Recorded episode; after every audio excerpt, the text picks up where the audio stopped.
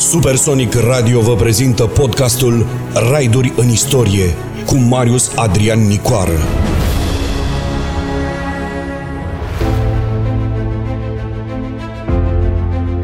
Bun găsit la podcastul Raiduri în istorie la Supersonic Radio. Înainte de a începe raidurile prin fascinanta noastră istorie, aș dori să mulțumesc partenerilor noștri de la Oval Green Publishing, cei care susțin acest proiect aici, la Supersonic Radio. Oval Green Publishing este o companie cu un profil unic pe piața românească în domeniul comunicării, al consultanței de imagine și al organizării de evenimente științifice, politice, sociale, artistice și sportive, fiind lider în zona de sud-est a României. Mai multe informații puteți afla pe site-ul companiei www.ovaldgp.com. Iar acum haideți să facem un ride pentru a aduce în atenția dumneavoastră pe Alexandru Marghiloman, un mare român, Lordul Valah, ultimul președinte al istoricului Partid Conservator, eroul cu care istoria a fost până acum în general nedreaptă, așezându-l în rândul personalităților controversate. Dar să vedem cine a fost acest mare român, cum a trăit și a lucrat, ce a fost în mintea și sufletul lui. Pentru a înțelege de ce mărturisea în testamentul său din 7 octombrie 1923, citez. Mă duc oricând să încheia viața mea cu conștiința mea în pace. Am greșit poate mai mult decât să o cotesc dar gândul mi-a fost întotdeauna curat și mi-am iubit țara. Eu am intrat în politică bogat și ies sărac, dar cu minile curate. Deci cine erau marghilomanii? Neamul lor nu este cunoscut între familiile marilor boieri buzuieni ce se amestecau în conducerea țării românești în secolele 15-18. Ei apar ca făcând parte din mica nobilime de la începutul secolului XIX, ca proprietari de pământ în comuna Verneș, la 10 km de Buzău numai că în scurt timp această familie va avea nenumărate moșii pe tot întinsul țării românești. Poate cel mai la îndemână răspuns asupra a cum au făcut aceștia avere este să-l cercetăm pe Nicolae Străbunicul, Dimitrie Bunicul, dar mai ales pe Ion Iancu Marghiloman, tatălui Alexandru. Ion Iancu Marghiloman, 1817-1992, Machiavelicul tată al lui Alexandru Marghiloman a fost iubit și urât de o potrivă, datorită dorinței de înavucire și putere ce l-au însuflețit întreaga viață, precum și pentru practicarea principiului dezvină și stăpânește. A fost primar al Buzăului la vârsta de 23 de ani, opozant al revoluționarilor de la 1848, motiv pentru care Nicolae Bălcescu îl numea un om foarte blestemat. Prefect al județului Buzău în perioada 1855-1859,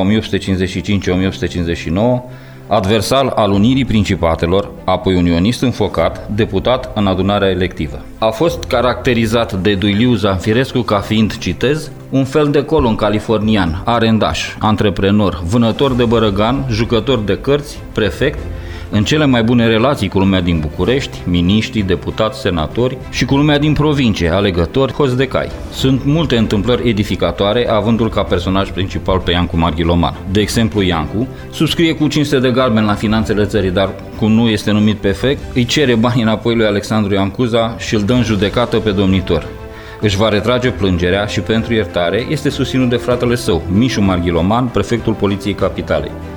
La prima întâlnire cu domnitorul, acesta cere să îi se dea banii înapoi lui Iancu, care îi primește fără regrete. Lămuritor este de exemplu faptul că rezervatul rege Carol I i-a călcat pragul casei, răsplătindu-l pentru sprijinul acordat la salvarea tronului în anul 1888. Atunci, Hitrovo, reprezentantul Rusiei la București, mare specialist al tulburărilor din Balcani, a declanșat o serie de acțiuni destabilizatoare pentru înlocuirea lui Carol I cu George Ghebibescu. Hitrovo și Bibescu împărțiseră bani unor manifestanți care să strige în fața aparatului regal jos Vrătianu, jos regele, trăiască Bibescu. Atunci, banii lui Iancu și acțiunile lui Alexandru au salvat tronul din mâna Rusiei. Cu sume mult mai mari de bani, ei au deturnat acțiunea, determinându-i pe manifestanți să strige doar jos Vrătianu. Regele a aflat că Bismarck a renunțat la războiul cu Rusia, l-a demis pe Ion Cebrătianu și nu i-a uitat niciodată pe Marghilomani. O altă întâmplare din șirul nesfârșit de acțiuni abrupte ale lui Iancu. Ajuns vicepreședinte al Camerei, îi uimește pe toți, în special pe Ion Cebrătianu, căruia enervat îi spune am mână largă pentru săraci, cu trimitere la subscripția de 5.000 de lei făcută Partidului Liberal. Mama lui Alexandru Marghiroman, frumoasa Irina Izvoranu Marghiroman, a fost originară din Oltenia, urmașa unei vechi și stărite familii din această parte a țării.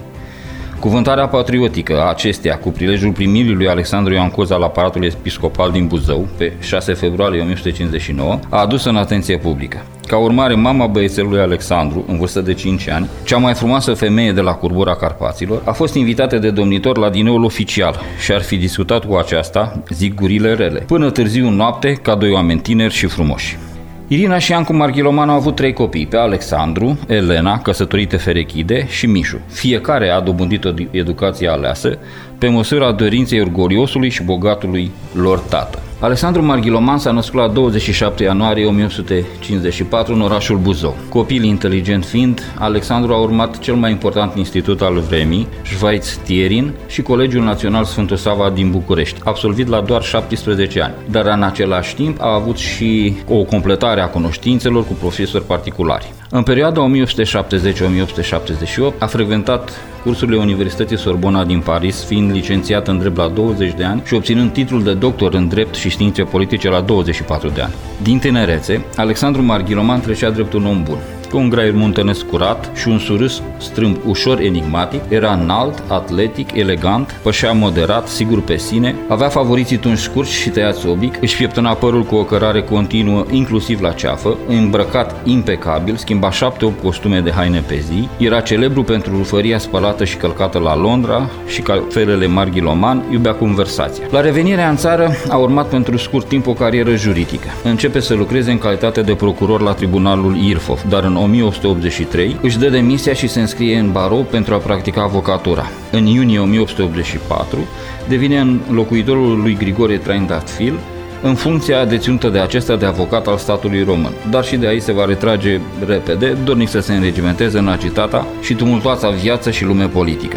Tânărul Alexandru Marghiloman, foarte bogat, șarmant, sportiv, galant, modern, ce făcea furor la barul elitei bucureștene, era cel mai bun dansator și a dat mult timp sub tonul distracției în București. Nin lisea de la evenimentele moderne ale capitalei, fiind prezent la sindrofiile și balurile elitei bucureștene. Atunci un ban era format din două mari părți, cotilion și supeu. Ora de începere era în general 10-10.30 seara și se termina pe la 7 sau 8 de dimineață. Barurile se deschideau de regulă cu un cadril de onoare, iar conducător de cotilion nu putea fi oricine, de obicei fiind ales Alexandru Marghiloman. Evada în timpul său liber cu plimbări la șosea, la Constanța sau Sinaia, la care se adăugau cele din străinătate pentru vizionarea spectacolului de teatru și circ. A avut numeroase admiratoare și legături sentimentale, dintre care unele s-au terminat nefericit. Cu o carieră politică deja conturnată, s-a căsătorit în 1890 cu Eliza Știrbei, mariaș trăit din plin de prințesă, desfăcut însă în anul 1906, pentru că în anul 1907 aceasta să se căsătorească cu Ionice Brătian. La intrarea în această căsnicie, prințesa avea 16 ani, iar Alexandru 36. Fir diferite, în mod evident, inițial Eliza a fost puternic atrasă de lordul Valah, însă trecând 16 ani, ea afirmă după divorț că la el totul este fals, în afară de argintărie. Cei 16 ani de căsnicie au fost însă o perioadă frumoasă, în care cei doi au fost apropiați ai familiei princiare Ferdinand și Maria și ai marilor familii aristocratice și burgheze românești. Au avut un domeniu luxos la Buzău, compus din numeroase clădiri și acareturi, precum Vila Albatros, denumită și Palatul Marghiloman, inaugurată în 1896, o altă vilă pentru musafiri, case pentru administratori, salariați, un parc englezesc luxuriant cu o specie de trandafiri selecționat special purtând numele prințesei, cea mai renumită herghelia vremii cu grajduri și armăsari de lux, hipodrom, lacuri de agrement, uzină electrică, spălătorie, sere, ghețărie, magazii, șosele și alei în parc. Reședința politicianului a fost spațiul unde s-au conturat importante decizii istorice din secolul al XX-lea, prin care s-au perindat personalități ale vremii, alături de regele Ferdinand și regiana Maria, Nicolae Iorga, Lascăr Catargiu, Dimitrie Sturza, Petre Pecarp, Tache Ionescu, etc. Argumentul cel mai puternic ce l-a determinat pe marele politician să construiască această bijuterie arhitectonică a fost nevoia unei reședințe reprezentative pentru el și pentru pasiunea sa pentru cai. Pe acest domeniu a fost creată prima bază hipică din România, model pentru cele care urmau să apară. În amintirile sale, Regina nota. Ne plăcea foarte mult să mergem la Vila Albatros. Alexandru Marghiloman era omul elegant al Partidului Conservator, bine îmbrăcat, zâmbitor, apropiat și plăcut în purtare. Era bogat ținea cai de curse și avea o casă întocmită cu belșug. Îi plăcea să primească și primirele lui dovedea o largă risipă și o oarecare dorință de a uimi. Relațiile noastre înfățișau pentru mine latura plăcută și ușoară a vieții. La el politica părea de mai mică însemnătate decât câștigătorii derbiului, decât Parisul și eleganțele lui. În locuința adevără lângă Buzău, soția lui, născută Știrbei, mai târziu doamna Ion Brătianu, îl ajuta să se întocmească o prea frumoasă grădină. Tot acolo își avea hergelia. Ne plăcea foarte mult să mergem la Vila Albatros. Ne aducea aminte de viața în țările străine. Îmi plăceau caii și prețuia mult căpșunile cultivate, precum și frumoșii trandafiri care deosebeau casa lor.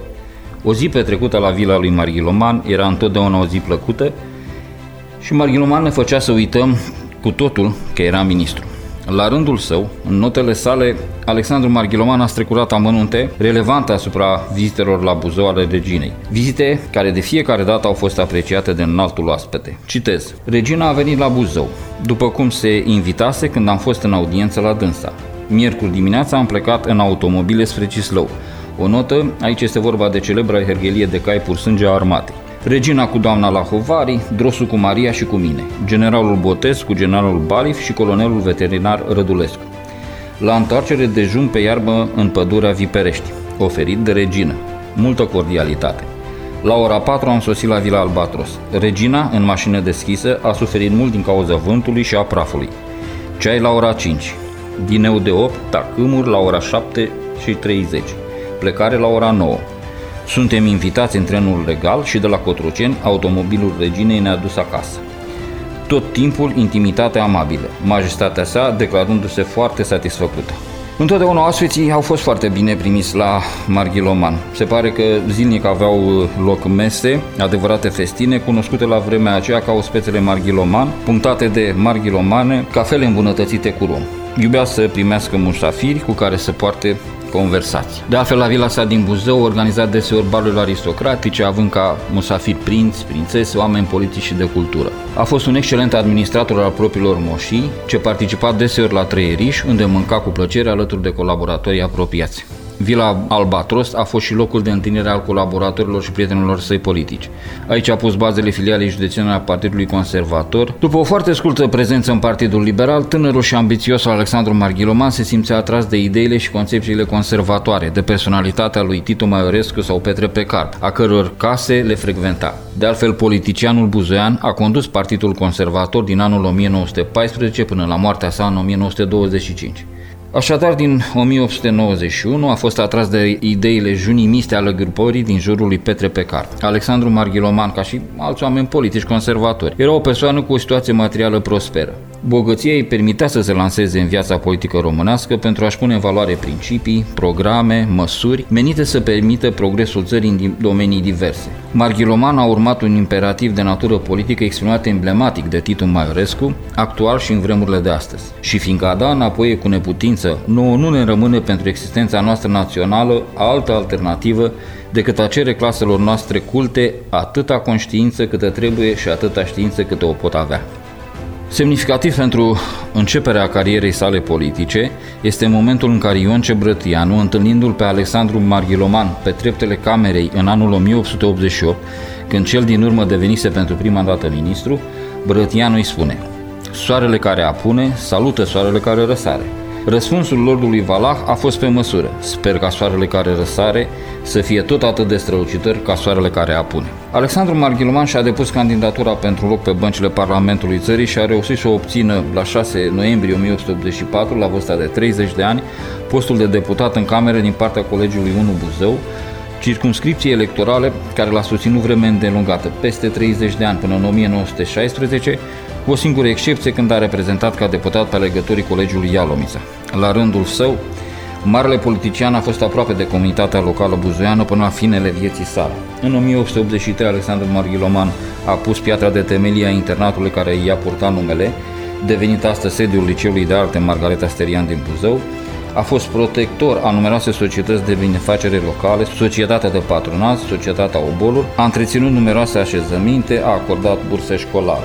Ajutat tineri studenți, scriitori, jurnaliști buzoieni și a sponsorizat diverse publicații. De asemenea, a donat bibliotecii orașului Buzău, aflată în Palatul Comunal, un impresionant fond de carte pentru folosirea instituțiilor de cultură din localitate, care însă a fost distrus în august 1944 de un incendiu ca rezultat al uh, unui bombardament aliat. Prima însărcinare de ministru a lui Alexandru Marghiloman a venit pe fondul unor primeniri generale a clasei politice românești, a celor două mari partide, conservatori prin junimiștii conduși de Petre Pecar și liberal prin liberalii conservatori conduși de Lascăr Catargi și George Vernescu. Junimiștii, mișcare la care se afiliase și Alexandru Marghiloman, doreau schimbarea metodelor de luptă politică în spiritul unui program imediat de reforme sociale, bazat pe o politică constituțional conservatoare, ce presupunea întărirea ideii de disciplină și ierarhie de stat. În fața colegilor săi, pentru obținerea primei demnități, a avut ca argumente temeinicia cunoștințelor juridice, talentul de orator, ținuta publică și privată, maturitatea politică a convingerilor conservatoare. Urmarea activității de parlamentar va intra în guvernele conservatoare deținând pe rând funcții de ministru al justiției, ministru al lucrărilor publice, ministru la agricultură, industrie, comerț și domenii, ministru al afacerilor străine, ministru de interne, ministru de finanțe, președinte al Consiliului de Ministri și ministru de interne în perioada 5 martie-24 octombrie 1918, când a fost și ad interim la Ministerul Agriculturii și Domeniilor. Fiecare ministeriat al lui Alexandru Marghiloman a avut reușite. Ca urmare devenind ministru de justiție în perioada 1888 1891, respectiv 1895, a elaborat legea de organizare a magistraturii, accentuând conceptul de inamovibilitate, ce a redat justițiabilului încrederea în instanțele judecătorești. Apoi a fundamentat și întocmit lărgirea competențelor judecătorilor de pace, a modificat legea falimentelor, a dat țării un cod de comerț care să corespundă mai bine conceptului de credit. În calitate de ministru al lucrărilor publice, în perioada 1888-1889, respectiv 1889-1890, a pus temelia podului peste Dunăre, lucrare de amploare a inginerului român Angel Saligny, la care a lucrat și tânărul inginer Ionel Brătianu, rivalul său de mai târziu. A întins astfel o mare arteră de comunicații spre Constanța și implicit spre mările lumii. Totodată, această construcție era un element de apărare al Dobrogei. Acest ministeriat a reglat și convenții referitoare la căile ferate din Moldova, punând sequestru pe liniile companiei Lvov, Cernăuț, Iași. Ca ministru al Agriculturii, Industriei și Comerțului, în perioada 1890-1891, a avut posibilitatea să-și exprime cu fermitate convingerile. Redau aici, în esență, viziunea sa cristalizată în ani, exprimată în calitate de președinte al Partidului Conservator Progresist la Congresul din 8 mai 1920. Citez. Visul nostru nu este un țăran sărăcit pe un pământ slăbănogit. Visul nostru e un țăran activ, muncitor, care să se poate ridica, să poată deveni cuprins, un țăran care prin cumpărătura sa să-și poată lărgi lotul lui și să poată ajunge la 50-100 de hectare, adică la proprietatea aceea mijlocie, care face puterea economică a tuturor statelor. La Ministerul Afacerilor Străine, în perioada 1900-1901, a avut o atitudine fermă și a aplarat prin negocieri conflictul cu Bulgaria deși inițial a fost intransigent, ceea ce a făcut ca într-un celebru Consiliu de Coroană să fie dojenit de regele Carol I. Monarhul a precizat că în acel moment România nu era pregătită de o acțiune militară. Răspunsul premierului Petre Pecart a fost și a devenit celebru. De greșelile politice suntem noi răspunzători, dar armata, Sire, a fost lăsată în grija majestății voastre. În perioada 1910-1912 a inițiat cu o temeritate ieșită din comun o luptă de principii împotriva concentrării economiei țării în monopoluri de partid prin denunțarea afacerii tramvailor, ceea ce a dus din nou la intervenția regelui Carol I. Au fost dezbateri furtunoase în Parlament și un proces răsunător pierdut de ministrul Marghiloman, ceea ce a și dus la căderea guvernului Carol. Din acest ministeriat putem să reținem încă că a făcut și dovada unui mare iubitor al tradiției și religiei ortodoxe pentru că a intervenit și insistat în refacerea unor monumente istorice, a construit azile de bătrâni și a înființat clinici. Ca ministru de finanțe, în perioada 1912-1913, a activat într-o perioadă în care era nevoie de bugetare din fondurile statului în aproape toate domeniile de activitate. Astfel, a acordat credite consistente pentru înființare de școli, acordând Ministerul Instrucțiunii Publice cel mai mare credit de până atunci, în valoare de 500 de milioane de lei. Construcție de căi ferate, dotarea porturilor și mai ales pentru dotarea armatei și apărarea teritorială. Sesizând că există o primejdie ce amenința statul român, tributar în datoria publică pieții germane, a fost cel din tâi care a gândit o contrabalansare a finanțelor noastre printr-o relație strânsă cu Franța. Cel puțin acesta este un prim contraargument la acuzațiile ce îi se vor face asupra faptului că era germanofil, alături de faptul că studiase timp de 8 ani în Franța, iar celebrele note politice le-a redactat deseori în limba franceză. A fost fondator al Băncii Generale Române și unul dintre marii moșieri ce au subscris la Societatea de Asigurare Generală. A dorit să întemeieze pe principii financiare moderne și să cointereseze prin dividende, jetoane de prezențe, o organizare morală a societății bazată pe binele public, sacrificii materiale și implementarea unei idei sănătoase pentru apărarea statului. De altfel, guvernul condus de Titu Maiorescu în perioada 14 octombrie 1912, 11 decembrie 1913, în care Alexandru Marghiloman a deținut acest portofoliu al finanțelor, a fost unul dintre primele executive de succes ale țării, prin creșterea statutului internațional al României după cel de-al doilea război balcanic, ca efect al puterii armate și diplomației tânărului stat român. Ascultați podcastul Raiduri în istorie cu Marius Adrian Nicoară numai la Supersonic Radio.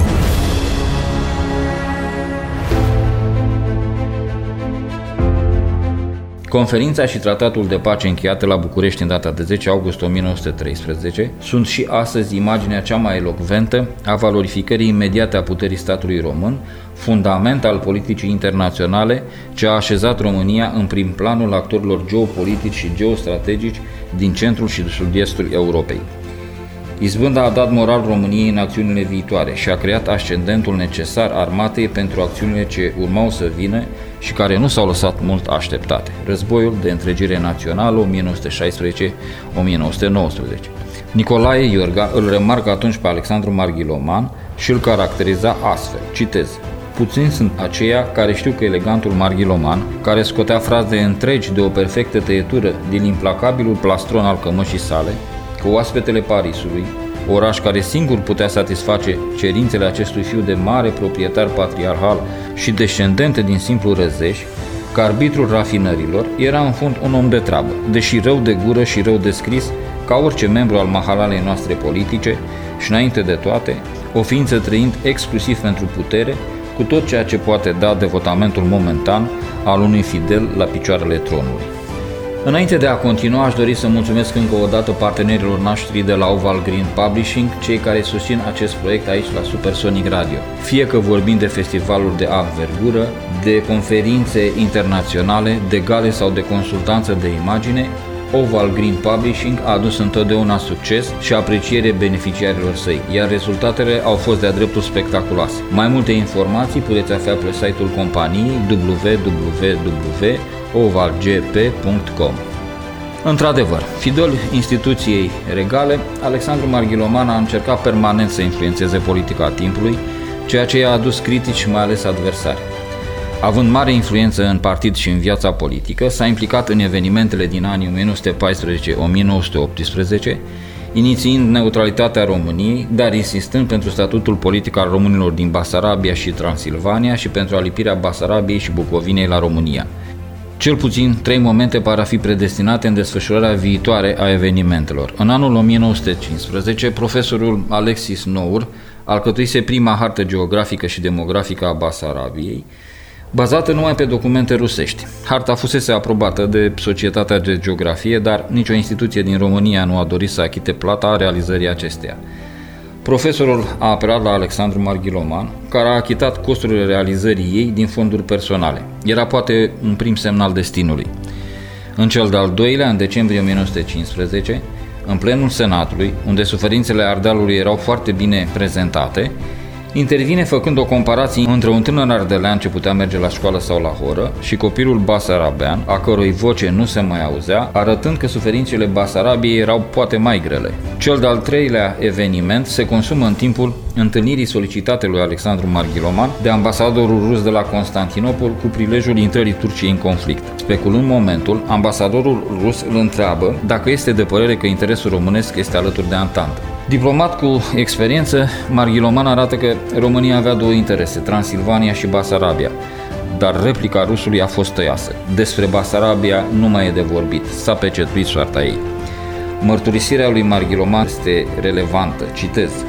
Cuvintele acestea au răsunat multă vreme în inima mea pe cum clopotul morților. Și poate că amintirea acestor clopote mi-a dat mai târziu vioiciunea și agerimea cu care am îmbrățișat chestiunea Basarabiei. În ajunul declanșării primului război mondial, România se afla din punct de vedere politic și geografic, la întretăirea intereselor puterilor centrale și ale Antantei. În ședința Consiliului de Coroană din 21 iulie 3 august 1914, de la Castelul Peleș din Sinaia, prezidat de regele Carol I, ce a hotărât atitudinea României pentru perioada imediat următoare, Alexandru Marghiloman, participant în calitate de președinte al Partidului Conservator, a inițiat și susținut ideea neutralității României. După doi ani de neutralitate activă, într-un context internațional tensionat, un alt Consiliu de Coroană, desfășurat în data de 14-27 august la ora 10 la Palatul Cotroceni, prezidat de regele Ferdinand Întregitorul, a hotărât intrarea României în război de partea Antantei. Din păcate, entuziasmul politic și militar imprimat de guvernul Brătianu a fost de scurtă durată și s-a dovedit nerealist deoarece trupele puterilor centrale în contraofensivă au cucerit inclusiv Bucureștiul la 3-16 decembrie 1916. Nici marele victorii armatei române din vara anului 1917 nu au putut opri ofensiva puterilor centrale și apariția pericolului bolșevic rusesc, ucrainian sau maghiar. Rămas în teritoriul ocupat de trupele puterilor centrale, Alexandru Marghiloman a fost numit președintele Consiliului de Ministri și ministru de interne pentru perioada 5 martie-24 octombrie 1918, ad interim la Ministerul Agriculturii și Domeniilor pentru perioada 6 martie-4 iunie 1918. Regele Ferdinand I afirma Am făcut apel la Marghiloman pentru că, dintre toți oamenii politici rămași la București, el este cel care a făcut dovada de a fi avut cea mai mare grijă pentru interesele conservării țării și a tuturor instituțiilor sale. Așadar, în aceste condiții, regele și-a pus toată speranța în Alexandru Marghiloman. Cunoscându-i sentimentele, regele Ferdinand I i-a dat dificila sarcină de a rămâne alături de Titu Maiorescu, Petre Pecard, Constantin Stere și alți politicieni în teritoriul ocupat, ca rezervă la alternativa înfrângerii Antantei. Conștient de riscul de a se autocondamna politic, a acceptat rolul de rezervă regală. Chemându-l la guvernare pe Alexandru Marghiloman și pe conservatori, în martie 1918, regele Ferdinand I a dat dovadă de o profundă înțelepciune. Mandatul lui Marghiloman stătea sub două lovituri date statului român, dezastru pricinuit de război și lașitatea politică a celor care nu au dorit să-și asume răspunderea eșecului până la sfârșit. Era în joc soarta țării, implicit a populației rămase în Oltenia, Muntenia, Dobrogea și sudul Moldovei, a armatei și a dinastiei române. Știm acum că și speranțele reginei Maria se îndreptau în acele momente către Alexandru Marghiloan, pentru că îl cunoștea foarte bine și îl aprecia în mod special. Mai ales că în toamna anului 1917, dorința reginei de a se apropia de familia imperială rusă și Rusia se dovedise nerealiste în condițiile apariției fenomenului bolșevic. A fost nevoie ca Alexandru Marghiloman, în calitatea sa de șef al Partidului Conservator, să mobilizeze întreaga energie a formațiunii sale politice pentru a salva ce se mai putea salva. Iar din punct de vedere personal, a făcut eforturi supraomenești pentru prezervarea interesului statului român aflat în deznădejde. A fost conștient de răspunderea grea pe care și-a luat-o, însă a acționat ca un excepțional om de stat, inteligent, sobru, hotărât, ce și-a asumat răspunderea de a lupta cu patimile politice ale adversarilor care l-au lovit permanent cu răutate, dar pe care i-a înfruntat cu seninătatea conștiinței curate și cu incomparabila bunătate a sufletului său. Reamintesc că după ce Ionel Brătianu a demisionat, guvernul a fost preluat de generalul Alexandru Averescu, care, silit de împrejurări, a încheiat un armistițiu la Buftea cu puterile centrale la 3-15 februarie 1918. Apoi Averescu s-a retras și Alexandru Marghiloman, omul de sacrificiu, a acceptat să devină prim-ministru în condițiile foarte dificile pentru țară, mai ales că Rusia bolșevică încheiase pace separată cu puterile centrale la Brest-Litovsk. România rămăsese singură în fața mașinăriei de război a Germaniei, Austro-Ungariei, Turciei și Bulgariei. O rază de lumină apare în noianul de necazuri naționale prin mișcarea națională românească din Basarabia, ce dorea unirea cu România. Alexandru Marghiloman, sub presiunea timpului, începe grele negocieri cu germanii și austriecii, încheiate însă cu succes.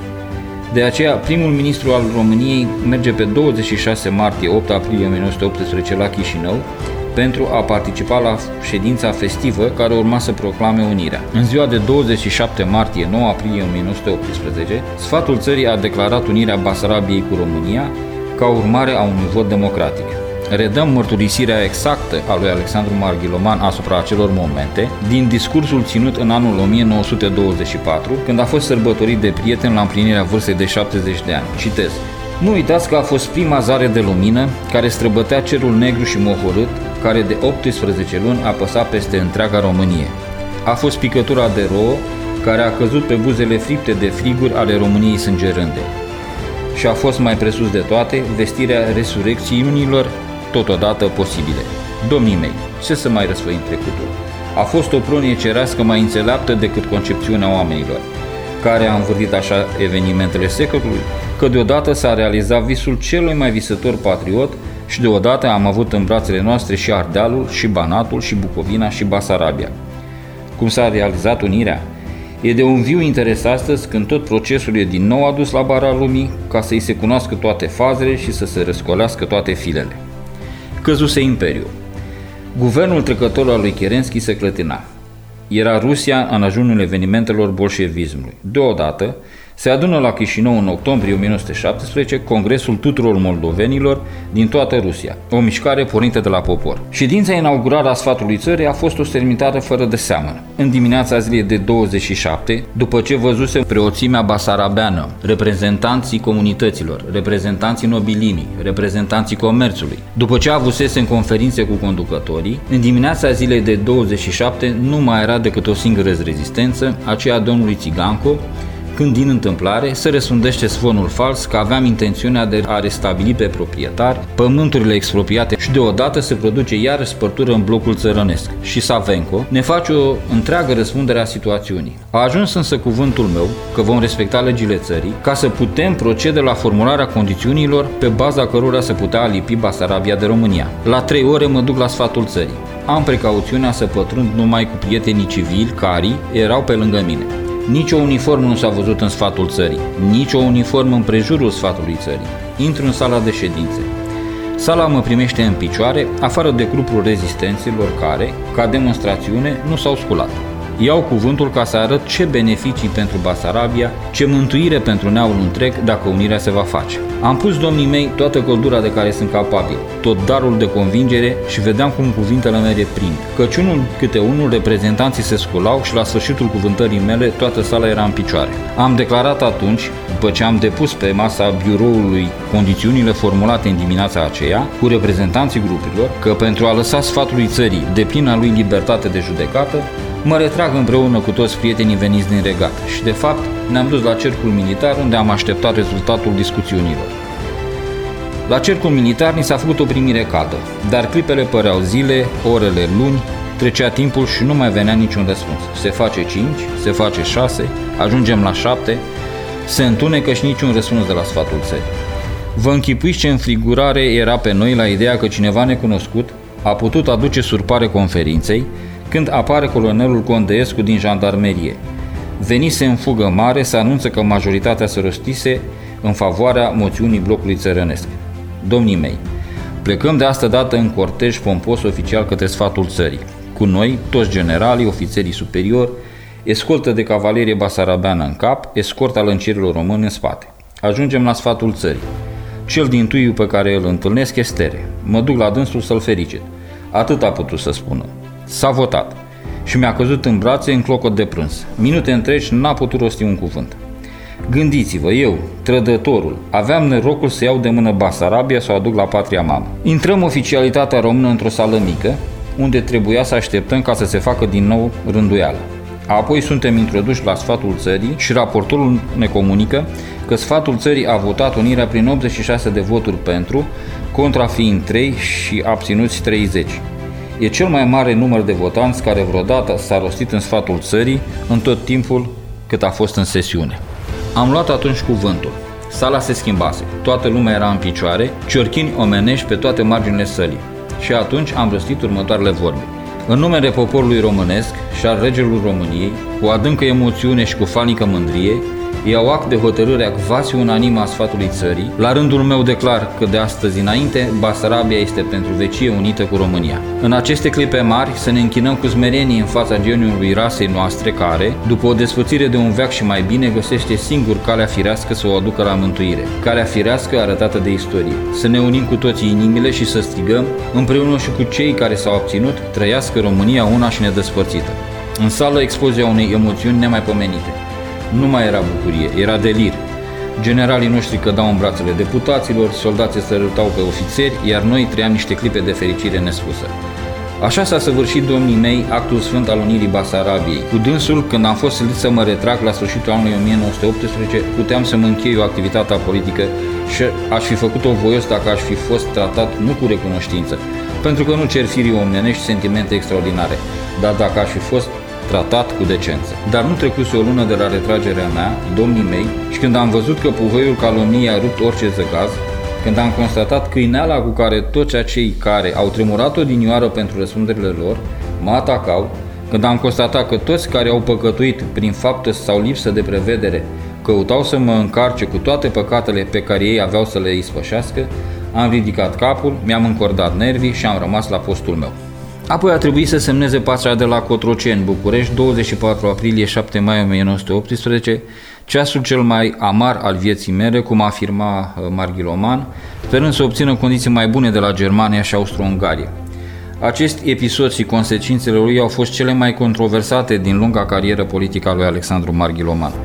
Cu toate că cele 31 de articole aveau prevederi militare, materiale și teritoriale extrem de grele, Înțelegem astăzi că a fost un act de salvare a țării ce a permis apariția condițiilor favorabile, reluarea ofensivei militare și împlinirea visului de realizare a României mari. În negocierile cu miniștrii, generarii, reprezentanții băncilor, cercurile diplomatice, administrative sau parlamentare, cu toții recunoșteau că prioritățile lui principale erau România, coroana și armata a avut puterea de înțelegere a evoluției exacte a evenimentelor și abilitatea de a fi parte a neratificării acestei păci prin amânări consecutive. Mai mult decât atât, privind Bucovina, Marele patriot buzoian fusese de la început atent la Hotin în relația cu Austro-Ungaria, dar și cu Ucraina. Ascultați podcastul Raiduri în istorie cu Marius Adrian Nicoară numai la Supersonic Radio. După reușita unirii Basarabiei cu România, o nouă oportunitate a apărut în fața guvernului Marghiloman, unirea Bucovinei cu România, cerută de Consiliul Național al Românilor din această provincie. Lordul Valah a sprijinit cu diplomație inițierea acestor demersuri, ce se vor realiza la 15-28 noiembrie 1918, la trei săptămâni după demiterea guvernului său în data de 23 octombrie 1918, tocmai din acest motiv. Astăzi putem ne analiza, cunoscând secretele întrevederilor, temporizările și greutățile întâmpinate în negocierea păcii, că realipirea Basarabiei la România și inițierea unității Bucovinei cu țara mamă au avut ca punct de plecare eforturile marului politician conservator. A negociat cu succes și eliberarea prizonierilor, asigurarea hranei populației din teritoriul ocupat, menținerea efectivelor armatelor dincolo de Milcov. Pentru populația civilă jefuită de armatele de ocupație și împotriva bugetului mereu crescând de întreținere a armatelor inamice, a reușit minuni, stopând învingătorii mândri și răzbunători, precum și opoziția politică care slăbea acțiunile guvernului său, manifestându-se dornic să apere drepturile statului. Mai mult decât atât, s-a împotrivit opoziției și presei din Iași, care declara că guvernul trebuie să renunțe la întreaga Dobroge în cazul unei păci impuse. Nu trebuie să uităm, ba mai mult, trebuie să subliniem permanența atenției asupra cadrului general internațional și lupta pe care Alexandru Marghiroman a purtat-o în contextul situației Dobrogei, a recâștigării controlului asupra acesteia în realitatea de atunci a bolșevismului apărut. O atenție permanentă a menținut Alexandru Marghiloman și în legătură cu Ucraina, stat încă nerecunoscut de România la acel moment, și situația Antantei și a evoluției frontului, în contextul celor 14 puncte ale declarației lui Wilson și a urmărilor acestuia asupra dublei monarhii în ceea ce privește dreptul de autodeterminare a popoarelor. Reiterez faptul că mandatul tău a stat sub două lovituri grele asupra statului român. Dezastru pricinuit de război și lășitatea politică a celor care nu au dorit să-și asume răspunderea eșecului până la sfârșit. Acuzat ulterior de trădare chiar de către aceștia, a stat în fața opiniei publice cu seninătatea conștiinței curate și cu incomparabila bunătate a sufletului său, iar treptat lumea interbelică a început să înțeleagă faptul că Alexandru Marghiloman era un mare sacrificat. Referindu-se la ingrata misiune a Alexandru Marghiloman, Nicolae Iorga sublinia că a fost, citez, tragica victimă în unor grozave împrejurări, dar și o podavă a vieții noastre publice. Astăzi este clar că a urmărit întotdeauna interesele majore ale țării, după cum reiese și din una din intervențiile sale în care sublinia că România să fie cu ochii mereu ațintiți asupra intereselor reale ale statului, statul român înainte de toate. La 12 iunie 1919, Alexandru Marghiloman s-a recăsătorit cu frumoasa Maria Petrescu în localitatea Funden, din județul Buzău, în biserica Sfântul Ioan Botezătorul, titorită chiar de el în anul 1894. Împărtășind cu aceasta și pasiunea pentru pictură, Lordul Valah a achiziționat o bogată colecție, inclusiv o variantă a celebrei pânze Carul cu boi, pictată de Nicolae Grigorescu, expusă în pinacoteca salonului de primire a casei sale din strada Mercul numărul 14 din București, unde a avut un alt palat splendid, admirat și frecventat de protipentada bucureșteană la începutul secolului 20. Acest palat a fost vândut după moartea acestuia în 1925 societății Cristea, un important dealer auto al vremii. A fost demolat în anii 30, iar pe locul acestea a fost construit blocul Aropatria. Crescător și proprietar de cai de curse, a fost animator al curselor ecvestre din țara noastră, unul din inițiatorii hipodromului de la Băneasa, construit în 1906 după planurile arhitectului Ioan de Berindei. Alexandru Marghiloman a fost cel mai important crescător de cai pursunge englez din România. A avut și cea mai valoroasă hergelie din țară. Aici a apărut Zor de zi, cel mai celebru cal din mișcarea hipică românească. Între 1903-1925, Marghiloman a fost președintele Jockey Club Român și unul dintre fondatorii lui. Președinte de onoare era regele Carol I. A fost un pasionat al curselor de cai, câștigând cu cai și jocheii lui multe trofee. Caii de curse de la conacul Marghiloman au devenit celebri după ce au câștigat 27 de derbiuri. Între 1899 și 1909, cai deținuți de Marghiloman au câștigat toate derbiurile României. Începând cu anul 1896, a fost acordat de către Jockey Club premiul Alexandru Marghiloman Criterium. Alexandru Marghiloman a avut grijă să țină la zi registrul pentru pedigriul cailor pursânge englez de pe teritoriul României. Datorită acestei activități, stat bucul românesc este recunoscut pe plan mondial. Poate la fel de important este și faptul că Alexandru Marghiloman a fost președintele Crucii Roșii din România în perioada 1914-1925, când organizația a trecut poate cea mai grea perioadă a funcționării sale din cauza participării României la războiul de întregire națională și cea mai complexă datorită aderării acesteia la mișcarea internațională de Cruce Roșie și Semilină Roșie. Pe timpul Marelui Război, în această calitate, Alexandru Marghiloman s-a concentrat pe asistența a 150.000 de răniți din spitalele proprii, asigurarea hranei pentru militari și refugiați, corespondența, hrana și îmbrăcămintea prizonierilor români din lagările inamice. După război, când țara se afla într-o situație deosebit de grea, a urmărit combaterea bolilor contagioase, în special a tuberculozei, malariei, holerei și ridicarea nivelului de educație sanitară a populației. La trecerea unui veac de la acea guvernare de sacrificiu asumat, putem spune că Alexandru Marghiloman și executivul său și-au atins obiectivul de apărare a statului român, a dinastiei sale conducătoare și a armatei naționale. Prețul plătit de acest mare om de stat a fost însă extrem de mare calomniat permanent, lovit de adversarii săi politici, imediat după anul 1919 a reușit prin conduita sa, stând neclintit în convingeri și în dragostea sa profundă față de patrie, să trimită peste generații un model de românism curat, de factură europeană, care se sprijină pe realitatea istorică a faptelor. La sfârșitul războiului, a căutat fără succes să revigoreze partidul devenit Partidul Conservator Progresist.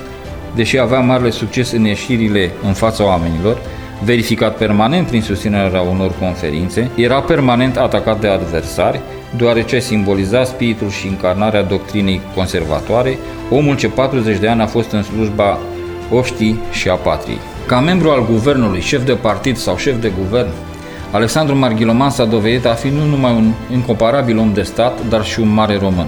în fruntea oricărui minister prin atitudine, idei și realizări, și a slujit patria în virtuțile dezinteresului politic și al binelui public. Ca om de stat a fost în permanență hotărât, nu s-a amenajat în fața împrejurilor și a oamenilor. În fiecare dintre aceste ministeriate a dovedit o putere de muncă extraordinară, o voință neîntrecută, luciditate și un pronunțat simț patriotic. A fost un om profund religios, apropiat de Biserica Ortodoxă Română. Era admirat pentru ținuta sa sobră și elegantă, a fost însă pus la index de propaganda politicienilor adversi, însă a demonstrat prin fermitate, prin atitudine, prin abnegație și stoicism că poate respinge înfrângerea și poate accepta nerecunoștința. În anul 1924, la împlinirea vârstei de 70 de ani, a fost omagiat de către prieteni cu editarea unui album aniversar și emiterea unei medalii. A fost răpus de boală la 10 mai 1925 în Vila Albatros de la Buzău, fiind vegheat de soția sa Maria. Nu a dorit funeralii naționale. La Buzău, serviciul religios a fost oficiat de episcopul Ghenadie, înconjurat de un sobor de preoți. Slujba de înhumare a avut loc la cimitirul Belu din București, fiind oficiată de patriarhul Miron Cristea și un sobor de înalți reprezentanți ai Bisericii Ortodoxe Române, trupul fiindu-i așezat în cavoul familiei. Centenarul Marii Uniri poate aduce și eliminarea ostracizării cu totul nemeritată a unei personalități de prim rang a României, ce și-a sacrificat cu bună știință viața și cariera politică. Alexandru Marghiloman transmite un teribil mesaj către posteritate ce poate da acesteia măsura adevărate sale valori pentru ca românii de astăzi să nu repete greșelile trecutului în care cei interesați, ignoranții sau mediocri să continue să ostracizeze fără argumente pe marii români. Poate cu timpul vom ști să ne purtăm cu oamenii mari a istoriei noastre. Ca bibliografie am folosit lui Alexandru Marghiloman omagiu cu prilejul unei îndoite aniversări, prietenii și admiratorii lui, Constantiniu Florin, o istorie sinceră a poporului român, Peneș Nicolae, Alexandru Marghiloman, Lordul Valah, Neagoe Stelian, Alexandru Marghiloman, Discursuri parlamentare, Ioan Scurtu, Monarhia în România 1866-1947.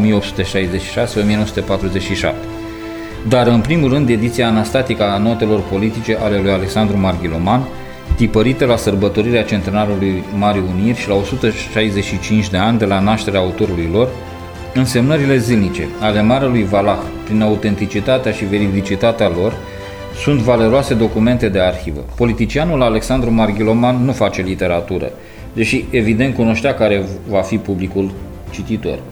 Notațiile sale sunt scurte, clare, simple, a consemnat evenimentele și a prezentat impresiile pe care i le-au produs acestea și rolul pe care el l-a avut în desfășurarea lor. Franchețea informațiilor a pus în dificultate la momentul apariției lor întreaga societate politică românească aflată în vârful piramidei sociale. Citind cu atenție aceste memorii, surpriza este deplină. Prin cuprinsul lor brut, neșlefuit, Nortele creează un șoc teribil. De aceea, la publicarea lor, autoritățile au reacționat imediat, confiscând la ordinul primului ministru Alexandru Averescu și a ministrului de interne Octavian Goga, ceea ce nu se vânduse din întregul tiraj. Istoricii pot extrage astăzi din aceste volume diferite documente de esență pur istorică pentru studiul evenimentelor în contextul moravurilor vremii. Este o istorie zugrăvită în culori, în care ies în evidență, în primul rând, cei care nu pot fi contestați. Cu siguranță, cel mai avantajat domeniu de retipărire a acestor volume este istoria politică românească. Se pot recerceta și trage concluzii pertinente în rescrierea acestei ramuri a istoriei. Afirm că Lordul Valah a anticipat efectul notelor sale, pe care poate le-a considerat revanșa sa postumă. Oglinda pusă de Alexandru Marghiloman societății românești a anilor 1897-1924 a deranjat în profunzime. Cei interesați, care citesc cu atenție cele cinci volume, vor recunoaște pe cel care s-a remarcat ca fiind un orator desăvârșit, cu o retorică impecabilă, în stil englezesc, în care valoarea argumentului era superioară întotdeauna glasului ridicat. Frazele sunt scurte, sobre, cu adjective cumpătate, raționale, lipsite total de vulgaritate. Însemnările se bazează pe etică, estetică, răspundere politică și profunzime, principii atât de dragi roldului Valac, care și-au găsit concretul în personalitatea sa, considerat de altfel arbitrul eleganței în vremurile sale. Până la retipărirea lor sub forma a trei volume îngrijite de istoricul Stelian Neagoe la editura Scripta din București în anii 90, ele au rămas aproape necunoscute. Aici trebuie să remarcăm cele trei studii introductive, profesioniste, nepărtunitoare și lămuritoare asupra însemnărilor lui Alexandru Marghiloman făcute de îngrijitorul ediției. Citite cu atenție, notele politice pot fi considerate model de memorialistică românească și îndreptar pentru cei care vor alege o carieră politică. Din testamentul Lordului înțelegem că ar fi dorit să revadă aceste însemnări brute. Nu a reușit, dar a încredințat manuscrisele celor trei tineri de încredere, Octav George Leca, Panaid Vizanti și Mihail Ferichide Pic. Aceștia au pus manuscrisele în ordine și au hotărât publicarea lor integrală fără intervenție asupra textului. Astfel au rezultat cele cinci volume cu titlul Note politice 1997-1924, împărțite pe perioade de timp ce au fost tipărite la editura Institutului de Arte Grafice Eminescu S.A. București. Au fost puse în vânzare la București la 11 mai 1927, așadar la 2 ani de la decesul autorului. Prețul unui set a fost de 2000 de lei, fiind evident peste posibilitățile cititorului cu venituri medii. Mai mult decât atât, după confiscare, un set de volume s-a vândut cu preț înzecit. Trebuie să remarcăm faptul că deseori însemnările sunt și în limba franceză, limba educației sale occidentale, care este un serios argument de îndepărtare a etichetei nemeritate de germanofil iar textul notelor politice ne confirmă faptul că era mai degrabă reținut față de Rusia. Așadar, acolo unde în caietele originale textul era scris doar în limba franceză, el a fost tradus și este prezentat concomitent în cele două limbi, dar notele de subsol aparțin autorului. Până la următorul raid, vă doresc un cer senin și binevoitor. Ați ascultat podcastul Raiduri în istorie cu Marius Adrian Nicoară, o producție Supersonic Radio.